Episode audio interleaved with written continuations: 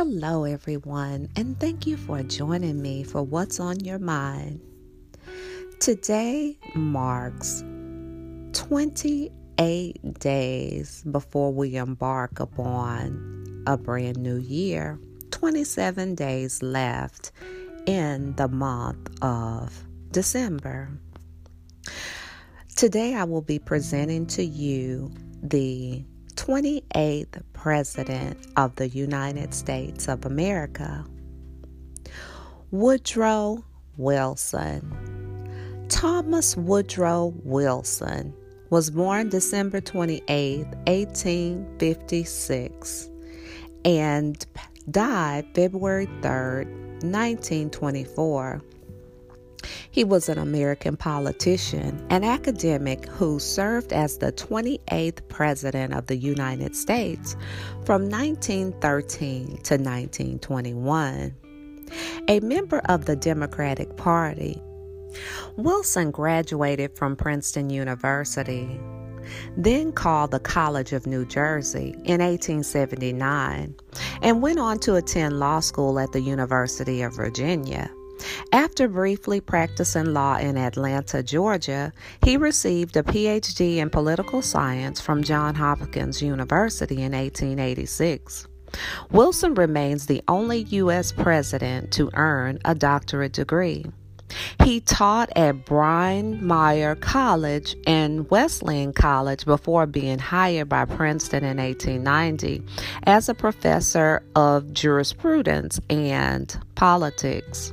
From nineteen oh two to nineteen ten, Wilson was president of Pres- Princeton, where he developed a national reputation for his educational reform policies. During his tenure, however, he also prevented enrollment of black students at the university. And in nineteen oh two, Wilson published a five-volume textbook, The History of American People, which presented a romanticized view of the Confederacy and described the Ku Klux Klan, a violent terrorist group, as roving knights errant, an invisible empire of the South, bound together in loose organization to protect the southern country of some of the ugliest hazards of a time of revolution. In nineteen ten, Woodrow Wilson was elected governor of New Jersey, where he fought machine politics and garnered national attention as a progressive reformer. In nineteen twelve, the Democrats nominated Wilson for president, selecting Thomas Marshall, the governor of Indiana, as his vice presidential running mate. The Republican Party split over their choice for a presidential candidate. Conservative Repub- Republicans renominated President William Taft, while the progressive wing broke off to form the Progressive Party and nominated Theodore Roosevelt, who had served as president from nineteen oh one to nineteen oh nine. With the Republicans divided, Wilson, who campaigned on a platform of li- liberal reform, won four hundred thirty-five electoral votes compared to eighty-eight for Roosevelt and eight for Taft.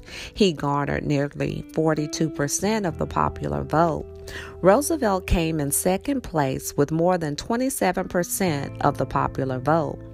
At the age of fifty-six, Woodrow Wilson was sworn into office in March nineteen thirteen. He was the last American president to travel to his inauguration ceremony in a horse-drawn carriage.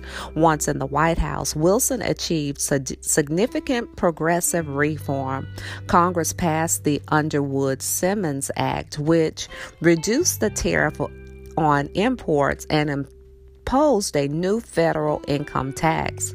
It also passed legislation establishing the Federal Reserve, which provides a system for regulating the nation's banks, credit, and money supply, and the Federal Trade Commission, which investigates and prohibits unfair business practices. Other accomplishments included child labor laws, an eight-hour day for railroad workers, and government loans to farmers. Additionally, Wilson nominated the first Jewish person to the U S Supreme Court, Louis Brandeis, who was confirmed by the Senate in nineteen sixteen. Wilson's progressive agenda did not apply to all Americans. However, during his first term, he oversaw the resegregation of many branches of federal workforce, including the Treasury, the Post Office, the Bureau of Engraving and Printing, the Navy, the Interior, the Marine Hospital, the War Department, and the Government Printing Office. The action reversed hard-fought economic progress made by Black Americans since Reconstruction. When World War One broke out in Europe in the summer of nineteen fourteen, Wilson was determined to keep the United States out of the conflict. On May seventh, nineteen fifteen, a German submarine torpedoed and sank the British ocean liner Lusitania, killing more than one thousand one hundred people, including one hundred twenty-eight Americans. Wilson continued to maintain U S neutrality by, but warned Germany that any future sinkings would be viewed by America as deliberately unfriendly. In nineteen sixteen, Wilson and Vice President Marshall were renominated by the Democrats. The Republicans chose Supreme Court Justice Charles Evans Hughes as their presidential candidate and Charles Fairbanks, the U S Vice President under Theodore Roosevelt, as his running mate. Wilson, who campaigned on the slogan, "He kept us out of war," won with a narrow electoral margin of two hundred seventy-seven to two hundred fifty-four and a little more than forty-nine percent of the popular vote. Woodrow Wilson's second term in office was dominated by World War One. Although the president had advocated for peace during the initial years of the war, in early nineteen seventeen, German submarines launched unrestricted submarine attacks against U S merchant ships. Around the same time, the United States learned about the Zimmermann Telegram, in which Germany tried to persuade Mexico to enter into an alliance against America. On April second, nineteen seventeen, Wilson asked Congress to declare war on Germany, stating, "The world must be made safe for democracy." American participation helped bring about victory for the Allies, and on, and on November eleventh, nineteen eighteen, an armistice was signed by the Germans at the Paris Peace Conference, which opened in January nineteen nineteen, and included the heads of the British, French, and Italian governments. Wilson helped negotiate the Treaty of Versailles. The agreement included the Charter for the League of Nations, an organization intended to arbitrate international disputes and prevent future wars. Wilson had initially advanced the idea for the League in January nineteen. In the January nineteen eighteen speech to the U S Congress, in which he outlined the fourteen points for a post-war peace settlement.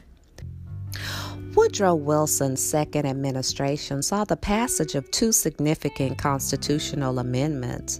The era of Prohibition was ushered in on January seventeenth, nineteen twenty, when the eighteenth Amendment banning the manufacture, sale, and transportation of alcohol went into effect following its ratification one year earlier. In nineteen nineteen, Wilson vetoed the National Prohibition Act designed to enforce the eighteenth Amendment. However, his veto was overridden by Congress. Prohibition lasted until nineteen thirty-three, when it was repealed by the twenty-first Amendment. Also in nineteen twenty, American women gained the right to vote when the nineteenth Amendment became law that August. Wilson had pushed Congress to pass the amendment. That year, presidential election the first in which women from every state were allowed to vote, resulted in a victory for Republican Warren Harding, a congressman from Ohio who op- opposed the League of Nations and campaigned for a return to normalcy after Wilson's tenure in the White House. After leaving office in nineteen twenty-one, Woodrow Wilson resided in Washington, D C He and a partner established a law firm, but poor health prevented the president from ever doing any serious work. Wilson died at his home on February third, nineteen twenty-four, at the age of sixty-seven. He was buried in the Washington National Cathedral, the only president to be interred in the nation's capital. In closing, the early life, education, and governorship of Woodrow Wilson. Wilson's father, Joseph Ruggles Wilson, was a Presbyterian minister who had moved to Virginia from Ohio and was the son of Scottish, Scotch-Irish immigrants. His mother, Janet Woodrow, the daughter of a Presbyterian minister, had been born in England of Scottish parentage. Wilson was the only president since Andrew Jackson to have a foreign-born born parent. Naturally enough, the Presbyterian Church played a commanding role in the upgrade upbringing of Tommy Wilson. The family left Virginia before his second birthday, and his father successfully held pastorates in Augusta, Georgia, and Wilmington, North Carolina, and taught at the Columbia Theological Seminary in South Carolina.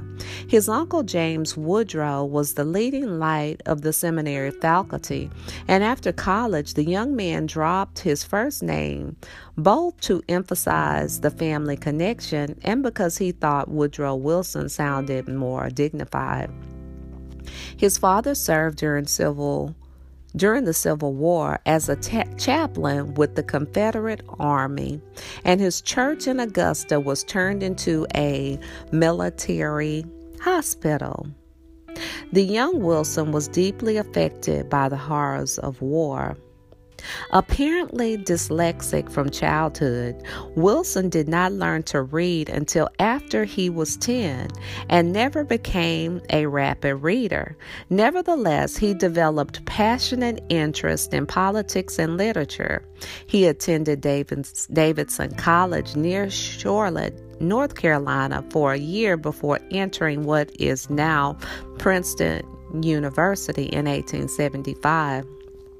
At Princeton, he blossomed intellectually, reading widely, engaging in debate, and editing the college newspaper. While still an undergraduate, he published a scholarly essay that compared the American government with the British parliamentary system, a subject that he would develop first, further in his first book and apply in his own political career. After graduation from Princeton in eighteen seventy-nine, Wilson studied law at the University of Virginia with the hope that the law would lead to politics. Two years of humdrum legal practice in Atlanta disillusioned him, and he abandoned his law career for graduate study in government and history at Johns Hopkins University, where in eighteen eighty-six he received a P H D. He was the only president to have earned that degree. Presenting the twenty-eighth President of the United States of America, Woodrow Wilson.